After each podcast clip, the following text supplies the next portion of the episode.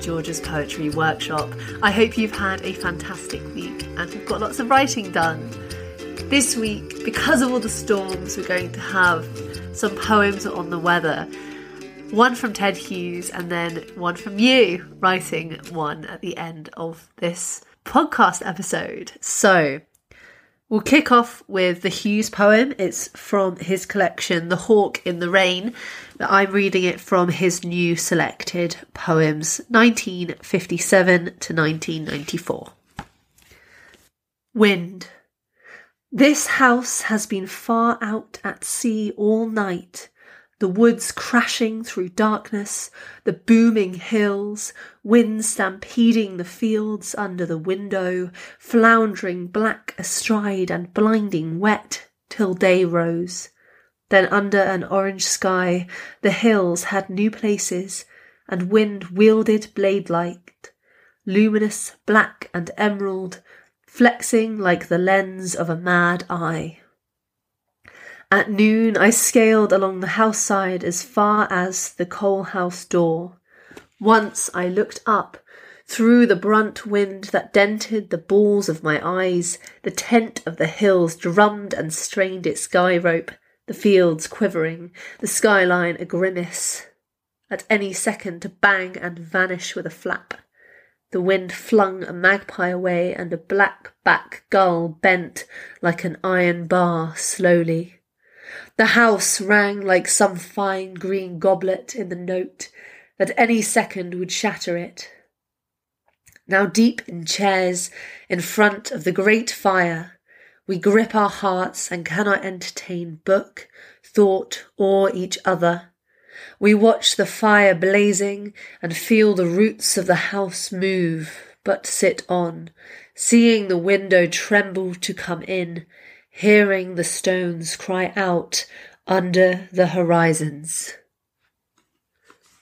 Such a brilliant piece, so many amazing verbs crashing, booming, stampeding, floundering, flexing, and then this moment, this really incredible image of the magpie. The wind flung a magpie away, and a black back gull bent like an iron bar slowly. So the two birds being hammered by the wind, bending that, that simile like an iron bar slowly. There's something very violent about this. And there's that sense of movement, that sense of beauty, the kind of idea that nature kind of does not think of anyone but itself. Um, and it's kind of this, even the stones cry out with the wind. So, the poetry prompt for this week is to choose a type of weather and write about it. Now, you could st- you could set it in a specific place. So, in this case, Hughes has chosen a house, but it might be on a beach where stones and sand are being flung about, or on, in the desert, or on the ocean, and perhaps borrow those verbs, title it with the weather condition. So, as Hughes has done, he's called it wind.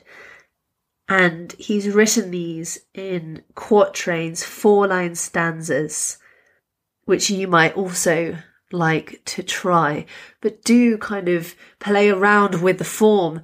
You might try couplets, for instance, if this is your poem is about a kind of relationship with the weather. So couplets kind of symbolizing a couple, two things, something dual, D U A L. Or you might try tercets, those kind of three line stanzas that sig- signify often a kind of disruption or highlight our need for, for, um, we're kind of always looking for that final line, the fourth one when we read. So could be quite useful for something like a tornado or um, a sandstorm, something like that. You might just like to write about the storms that have been going on across the UK at the moment or weather conditions wherever you are. So we will leave it there for this week. Do kind of consider how you might use images such as animals in the way that Hughes has. And also, something to really, that might be quite interesting, is to actually write from the perspective of an animal. So you might take his bird, a mag, the magpie or the gull, and actually document its experience in the wind and how, particularly as birds often play in the wind, having this moment where actually it becomes something quite terrifying to the bird might be quite an interesting approach. Thank you very much for listening. I hope you enjoy writing that. And if you are finding the podcast useful and would like to donate, you can do so on my Patreon page, patreon.com forward slash George's Poetry Workshop. I will see you next week.